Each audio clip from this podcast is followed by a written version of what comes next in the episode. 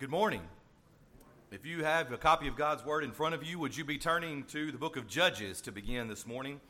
Judges chapter 19, and we'll talk about chapter 19 and chapter 20 in just a moment as we begin. We're thankful that you're here, as always, thankful for the time we can spend together studying God's Word on this beautiful day.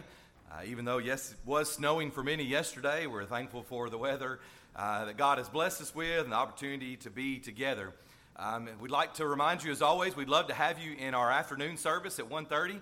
You're always welcome to stay for our time of lunch that we have between services, but uh, certainly we want you back at 1.30 as we assemble together to study again. Uh, if you have a copy of the bulletin in front of you and maybe an outline pulled out, you'll notice that this evening or this afternoon we're going to be looking uh, at the book of Ezekiel. We covered two uh, books in our Book of the Month Club uh, back in February so that we'd stay on track as we talked about Joshua in March. And so we're ready to get back on schedule with that. And we're going to talk about Ezekiel this afternoon. It's a bit of a, a deep book, uh, but, uh, you know, kind of a lot to cover in just a few minutes, but we'll do our best to maybe encourage you with some thoughts from that. As I was considering what to speak about on Sunday morning, what would uh, maybe possibly go along with that, uh, something that could maybe connect in a way and trying to I think about a good sermon for us to consider. Uh, there's only one that, that sticks out in my mind that I think about when I go back to the book of Ezekiel. And in particular, as we'll touch on just a bit this afternoon, from Ezekiel chapter 37, the story of Ezekiel and the valley of dry bones. There's only one sermon that really sticks out in my mind that I've heard, and I don't know if this will run you off or make you feel better, but it's an old Freddie Clayton classic uh, that he's done many times. In, in fact, it's one of his, as many preachers call it, their gospel meeting sermons, you know. Uh, one that Hannah would tell you that she heard so much over the years that she could probably stand up and deliver it when she was a young child because she would go to gospel meetings with him and he would deliver this particular sermon. And she had heard it so many times that if he asked her, you know, what should I preach? She'd say, please not that one again. You know, let's go find another one. Uh, but it was one of his favorites that he did so many years. And, and I think about it because it talks about uh, Ezekiel chapter 37, and we'll get there in just a moment.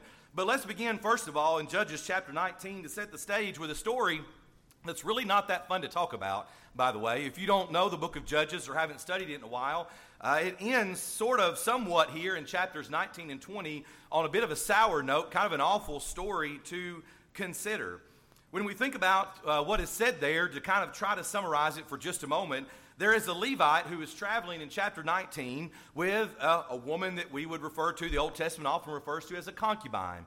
They come to one particular city on their travels, and it's late, and they say, Well, we should stop here. And the Levite says, Well, no, I know these folks, and we should not stop here. This is not a good place to be, even as we sometimes today talk about maybe places you shouldn't be at night when you're alone or that kind of thing. He says, No, no, no, not here.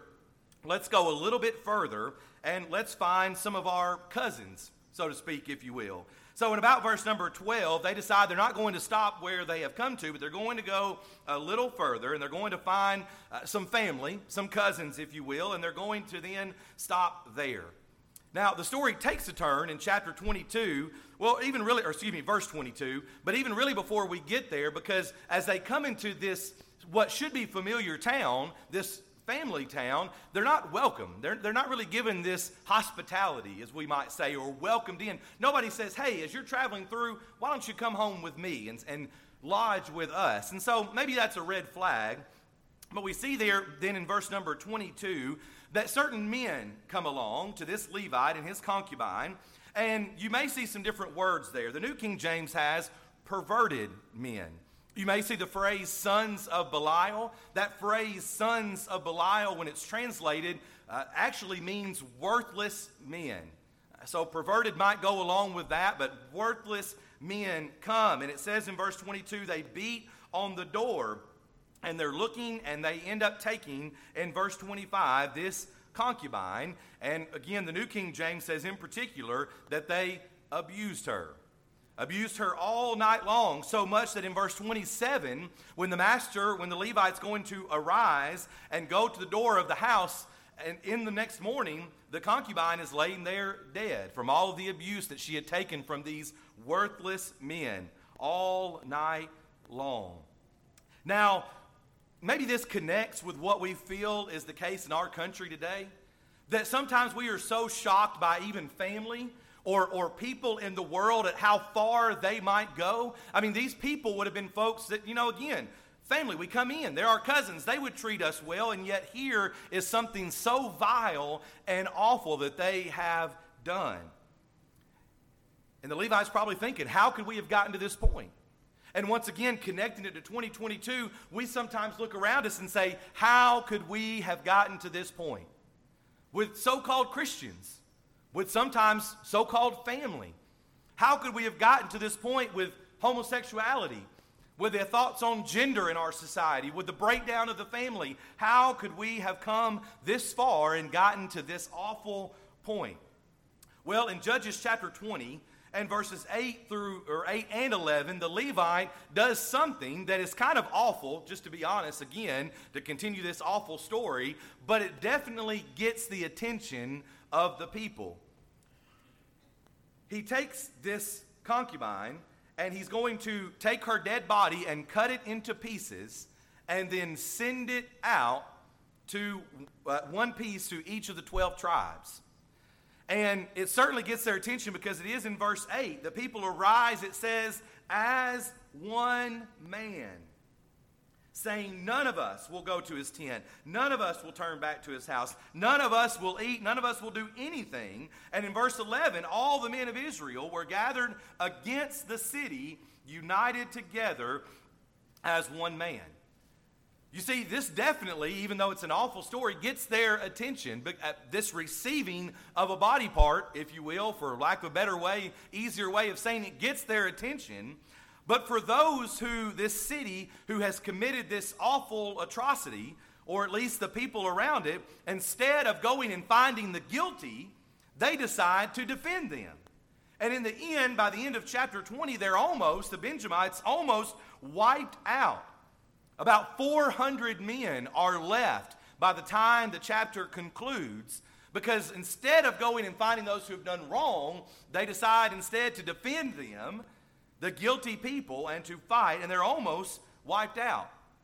Now, the question is how could this have happened? Uh, we think about the connection to our society today, and we're going to get there, but how could this have happened even among God's people?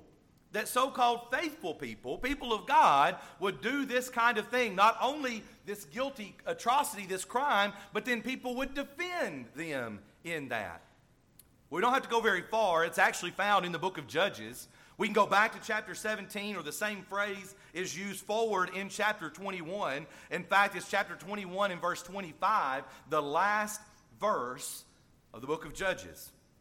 And it says, In those days there was no king in Israel Everyone did what was right in his own eyes. How could we have come this far? How could this have happened? Everyone did what they wanted to do. Does that sound familiar? Uh, we don't have and we wouldn't take a, a woman's body and cut it into pieces. But what we face is still very serious even today. Because what we are dealing with, and we've already mentioned just a couple, are spiritual issues and it's still very serious. In Matthew chapter 10 and verse number 28, in fact, Jesus would go so far to say and remind us that it's not the physical that we need to worry about, but it is the spiritual. Do not fear those, he would say, who can kill the body, but cannot kill the soul, but rather fear him who is able to destroy both soul and body in hell. You see, he's essentially saying, Who cares if you lose your life? Who cares if you lose your life if you're going to lose your soul? These spiritual issues are very, very serious. And when we look around us, even as they did there in the book of Judges, and we wonder how it is that we have come this far, then we kind of shake our head, shrug our shoulders, wonder what's going on. But it's because, as God said so long ago there in Judges, everyone's doing what was right in their own eyes. Now, this morning we're going to take a look at three particular words. And those are the words of the title of the lesson that are going to kind of carry this thought out for us a little bit more and make some application. The first comes from the book of Ezekiel, chapter 37, in verses 1 through 14. And that is the story of the valley of dry bones, as we mentioned just a moment ago. And the first word, of course, in the outline or the first word in the title is bones. As we're going to talk about this afternoon, the book of Ezekiel is full of a lot of visions. It's quite difficult in some ways. It's another one of those, maybe not far behind the genealogies that you want to skip over when you read the Old Testament. Things like Ezekiel is, is not far behind sometimes because of the visions and those kinds of things, which are really hard to, to understand unless you really sit down and look at it and maybe even sometimes have a commentary with you. But in verse 1, we see that Ezekiel is having this vision. He says, The hand of the Lord came upon me and brought me out in the spirit of the Lord and set me down in the midst of the valley, and it was full of bones. Now, what are these bones? We don't have to go very far, and we find our answer in verse number 11. Then he said to me, Son of man, these bones are the whole house of Israel. And they indeed say, Our bones are dry, our hope is lost, and we ourselves are cut off. They're screaming, Our hope is lost, and they feel scattered. They feel hopeless. They feel as if uh, their elbow bone is over here and their ankle bone is over here, and they feel like that, that their hope is lost. Now, we can make connection here because, of course, in the New Testament, in the book of Galatians, Paul would say that we are the house of Israel. We're the spiritual Israel even today. And so the question then for us is do we sometimes feel as if we are hopeless? Not, not even just in these United States, because I think it's easy sometimes to feel hopeless when we look around us or watch the news, but even in the church, sometimes do we feel hopeless? It might be easy for us to sit back and to long for the so called glory days. We've talked about this before, but many of you who are older can think back to a time when the church was very strong. There were Christians everywhere, it seemed. We, we can say, oh, let's long for those days when things were better. Not today when things are hopeless. Well, what is the answer? In that case, let's even go back to Ezekiel. If you turn there to chapter 37, what is the answer? What did they need to help them? And in verse number 4, Again, he said to me, the Lord saying to Ezekiel, prophesy to these bones and say to them, O dry bones, hear the word of the Lord. Well, what's the answer? The answer is preaching. The answer is the word of the Lord, the truth about things being preached. As we can continue to kind of go back and forth between the current time and even back into the days of the judges or Ezekiel.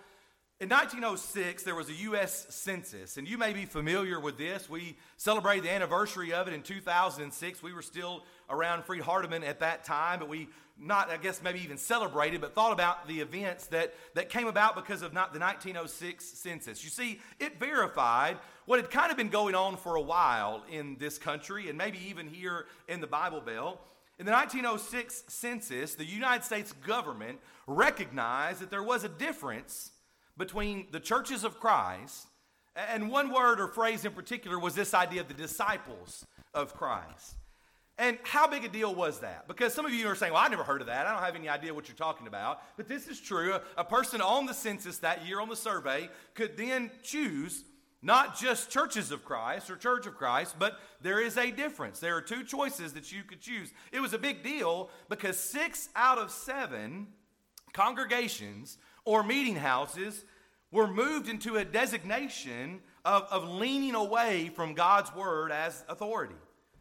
And this kind of thing, this kind of number, six out of seven, might cause people to say, that things are hopeless. This kind of idea might cause people to say, Our bones are dry, our hope is lost.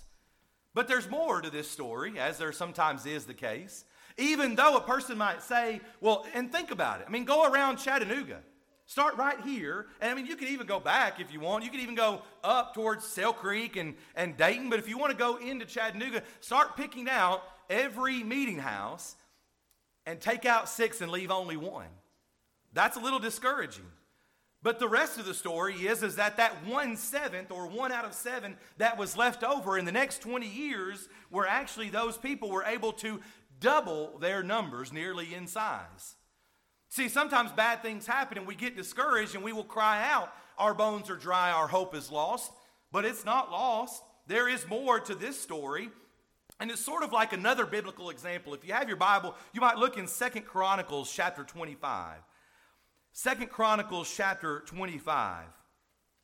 When we think about this idea of, of, being down, being upset by a law such as that, it's sort of like King Amaziah in Second Chronicles chapter 25 verses 5 through 9. King Amaziah is a king is the king, excuse me, of the southern kingdom of Judah.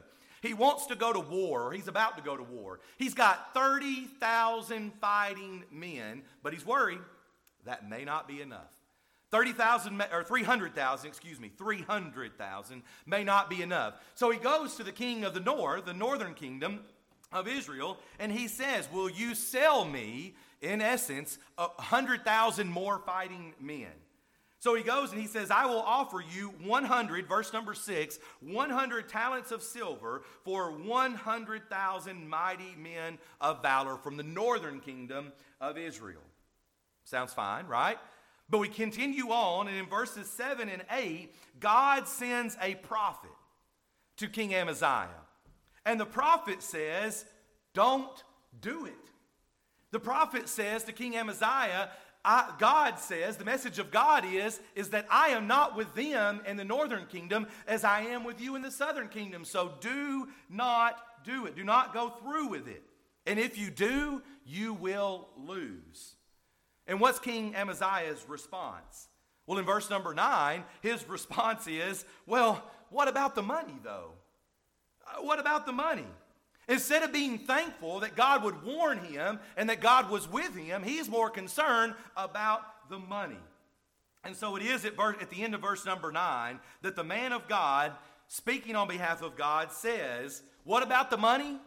The Lord is able to give you much more than this.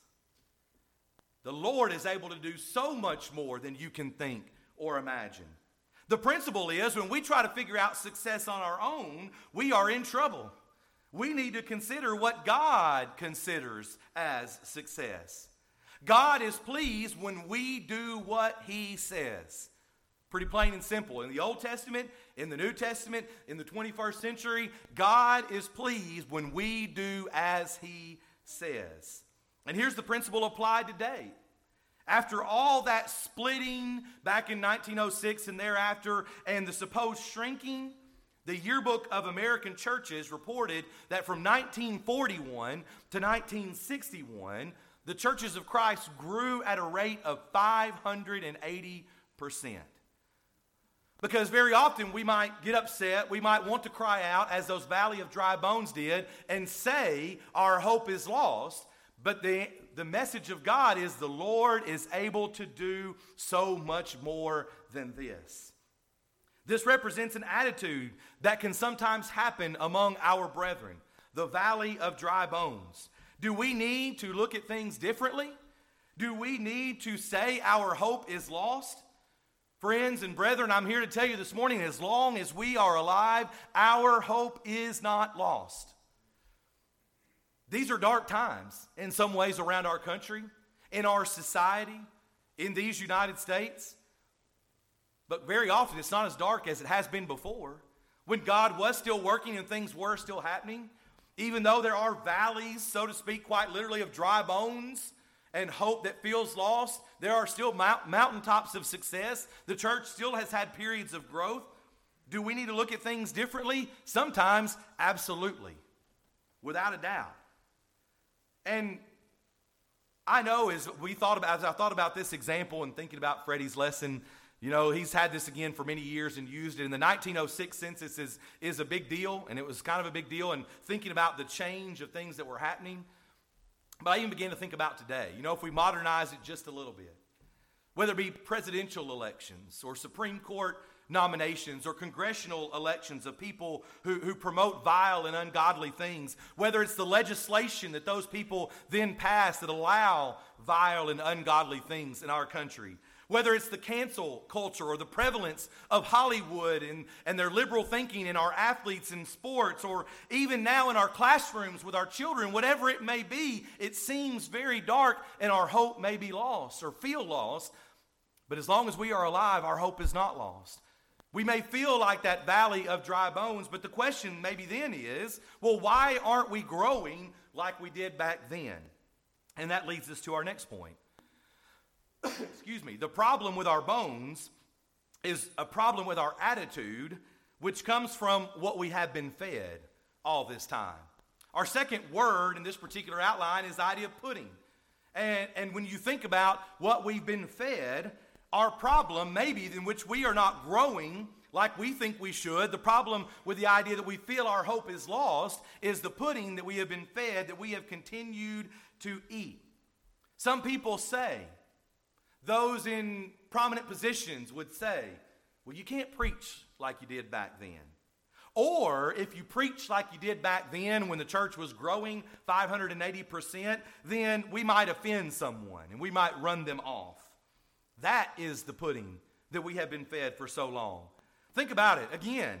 In the 40s and the 50s, we're growing at a rate of 580%. But then, in the 80s maybe, and, and in the 90s, there is this shift to, well, we can't do the hellfire and brimstone stuff anymore. It might hurt people and run them off. Things like, well, let's just preach love above all things. Or people who say, well, just give me Jesus only.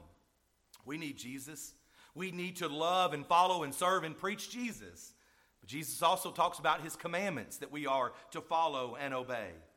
Well, when we think about that shift in thinking and those kinds of phrases, this kind of idea of not wanting to offend anyone, not wanting to run anybody off, well, then some studies were done, kind of like we've already talked about, and the thought, that thought process was beginning to take hold and be preached in some congregations. We stopped growing from 580% to around 0.012%. Now, if you do the math and extrapolate it out, that amounts to one person, one person being added per congregation over about 18 years. When we think about from the 70s into the 80s and the 90s, that number dropping from 580 to 0.012 is one person per one congregation for a whole 18 years. You see, what they said is that strong, firm preaching would run people off, but who are we going to run off when there's not even anybody in the pews anymore? Because the preaching has become something that is full of cowardice and compromise. There is a book in our library, I believe, I didn't double check, I know it's in my library, that is by our brother Dave Miller called Piloting the Strait. And he outlines in that book four stages that have taken place over the last century, the last hundred years or so. And it's a bit of an older book, not, not that old, but you know, as we think about time changing, certainly our culture has changed some even since it was first written and published. But think about these things and allow me to, to explain for a moment. For a time, there was a spoken understanding when it came to preaching and teaching. And that is that the truth was preached it was spoken and people understood it. The truth was preached and it was often preached, and people in the pews knew it. They understood that. But then we kind of began to shift. And over the course of this time, maybe the preaching became a little softer. It was compromised a little bit. Maybe we shouldn't say some of those things. Maybe you shouldn't quite preach on baptism so much, preacher. Maybe you shouldn't just hammer that home all the time. So we move into an unspoken understanding. And that is that a problems arise here in this particular section because people generally knew the truth. They knew that truth was the truth, but some people began to say, we don't need sermons like that. We don't need to study that in Bible classes anymore. But people are still growing up, right? Those things are being said, but there are still people in the pews who are growing up, and they're not hearing those same things that people before had heard. And so they're not hearing the truth because it's unspoken. So there's a little bit of an understanding, but it's not being taught anymore. Spoken, it's unspoken. Then we move on to the unspoken misunderstanding, which is now there are people who don't know the difference between denominations and the Lord's church, or between practices that the Bible clearly and plainly teaches because it's not spoken or talked about anymore at all. And so people don't, it's not preached about, and people don't know it. And there's an unspoken misunderstanding. And I don't know if we're still in this section or not. Certainly, maybe in our culture, we might could make that argument. But now we are at a spoken misunderstanding. Because now we have people in the pulpits and across our brotherhood and our brotherhood universities who are openly speaking false teaching about the Word of God, speaking things that are just not true. We move from something that is good to something that is outright speaking against the Word of God in just a few short years, it seems like, because we then begin to compromise and move away from speaking the truth to just not really talking about it as much to then allowing people to just outright speak falsehoods and false teaching. Can I make an invitation here one more time to our Bible class on Wednesday nights? We started last week with a bit of introduction. There are still several books on the table in the foyer, but we hope to spend the next 10 to 12, maybe even 15 weeks or so talking about certain issues and things on Wednesday night, things that have been around for a long time, but things that truly matter when it comes to, be, to speaking the truth about the Word of God and the practices in which we should follow because God has said this is the way that it should be. We hope that you join us because it, we hope to have a good open discussion. We've said it may take a couple of weeks to go through some things because we have questions. We may have to go back and forth or think about some of these things. But we want to get back to the truth of the matter and we want it to be spoken clearly, especially here at Soddy. We can worry about everybody else later, but let's take care of ourselves and what we think first when it comes to many of these issues. But we're not going to leave off with no hope this morning. We're still alive, like we said a few moments ago, and there's still hope all around us if we would just look. The last word, which may make no sense unless you get through the point here, is the idea of nets. And as you see on the screen, you can be turning to Luke chapter 5. In Luke chapter 5, we read of one of those great occasions where Jesus shows somebody who he is by what he says and what he does. Jesus comes to, let's not forget, professional fishermen. Right? He's just not walking by the shoreline with somebody who's standing there with a stick and, and a piece of string, but, but he's coming to professional fishermen who haven't caught a thing all night, right? Peter, James, and John are there and, and they're struggling. And in verse 4, when he had stopped speaking, he said to Simon, Launch out into the deep and let down your nets for a catch. But Simon answered and said to him, Master, we have toiled all night and caught nothing. Nevertheless, at your word, I will let down the net. Now, I always ask you how close you read. Did you catch the difference there? And I don't know if it's on purpose or not. Can't say without a shadow of a doubt. Maybe, maybe not. Jesus says, Let down your nets, plural. And it seems almost as if maybe Peter is just patronizing Jesus just a little bit, right? He says, okay, fine, I'll let down the net. I don't know if that's the way it's meant to read or not, but that's certainly the way it says there. And it seems like maybe Peter is patronizing Jesus just a bit. Do you think Peter had any idea of what was about to happen? If he would just do what the Lord said, then they're going to need to have to call for help from the shore to take in all the fish that they are about to catch. And it was all simply a result of doing what the Lord said to do. Nobody has authority to demand of us anything that the Lord hasn't demanded of us. But it is our obligation as brothers and sisters in Christ, as the body of Christ, to demand of each other exactly what the Lord demands of us. And to fail to do that is a true disservice for us to do to one another. Why not just do what the Lord said to do? We need to let down our nets, obey His word, and maybe then we'll see our hope is not lost. But let's go a little bit further. In Acts chapter 14 and verse number 1, we read another example of this idea of doing what the Lord said to do. Now, the Lord's not here, of course, at this point in the book of Acts, in the sense as he was there in Luke chapter 5. But it says they, and that's Paul and Barnabas, now as they went together to the synagogue of the Jews, they so spoke or so spake that a great multitude, both of the Jews and of the Greeks, believed. Paul and Barnabas speak in such a way that a great multitude believed. What did they say? Well, we don't know exactly what they said. We don't have the sermon typed out, a transcript that we can read. But, but so here is the adverb. It, it tells us the way that they spoke. And here's what I can tell you I can't give you the transcript. I can't tell you exactly what they said from beginning to end, but I can tell you that whatever they said, lost people found out that they were lost and they needed to make a change. Jews and Gentiles. So, whatever they said, the Jews said, they found out that it didn't matter how close they were to the law of Moses. It didn't matter how much they held on to those laws, they still needed to obey the gospel. That's what they found out. The Gentiles found out that they couldn't follow their forefathers in idol worship. They needed Jesus Christ. They heard the gospel of Jesus Christ and they were changed. They were converted, even as we talked about. They believed. So not only do we need to continue to let down our nets, but we need to continue to so speak. The failure in many pulpits today Many churches today, and the problem with preaching is that men and women are lost, and those in the pulpit are speaking in such a way as those that are lost leave feeling just fine. They are not convicted of being lost, and they leave thinking, well, it's not a big deal. It's not a problem. And the whole time they are lost and going to be condemned to a devil's hell unless they change, unless they change their lives. The failure in many pulpits is not so speaking as to convict people that they need to change.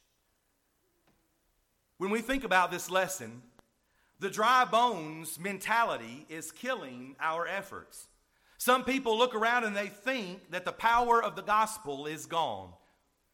And if we're asking who those people are, I'm going to raise my hand that sometimes it's easy to feel that way. Our bones are dry, our hope is lost. And what we've seen through some of this lesson is that it's the rotten pudding that is causing that attitude to take place.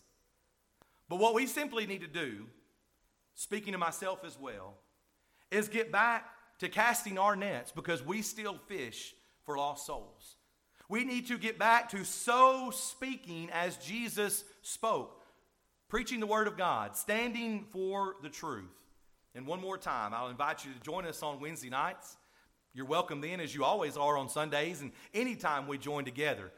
But in particular, as we think about some of these issues that have come up over the years, issues on which people begin to bend just a little bit, maybe compromise just a little bit, and so then you go from a spoken understanding all the way to a spoken misunderstanding. Before you can even blink, it feels like sometimes. We need to preach the truth of the gospel and the truth of God's simple plan of salvation.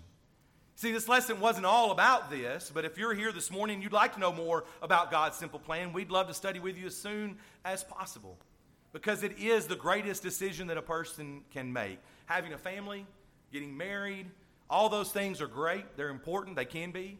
But becoming a child of God so that you can have the hope of a home in heaven, not living lost, is the greatest decision one could make. We enjoyed, we so enjoyed last Sunday the chance to sit here together as a family and see someone added to our number. We would love to do it again.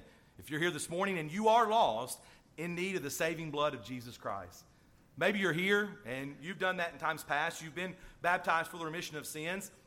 Maybe it's a failure to stand for and speak the truth. Maybe it's something else that you are missing in your life, some other sin in your life that's separating you from God. We're thankful to have a moment like this, to sing a song that's been selected, that through its words we might encourage you to make a change. You see, we don't want anyone to walk out those doors feeling comfortable in their sin or feel like it's okay to be lost. You can become a Christian this morning. Or if you are a Christian, but maybe you have turned your back on God and you've wandered away, you can come back to Him. You can leave with a peaceful feeling, with hope knowing that your life is right with God. We're thankful to be together as a body, to sing, to encourage one another to make a change. We're thankful for our elders who encourage us to do that, and one will come forward in just a moment to pray with you and for you. If you need to make a change, would you consider doing so now as we stand together and as we sing?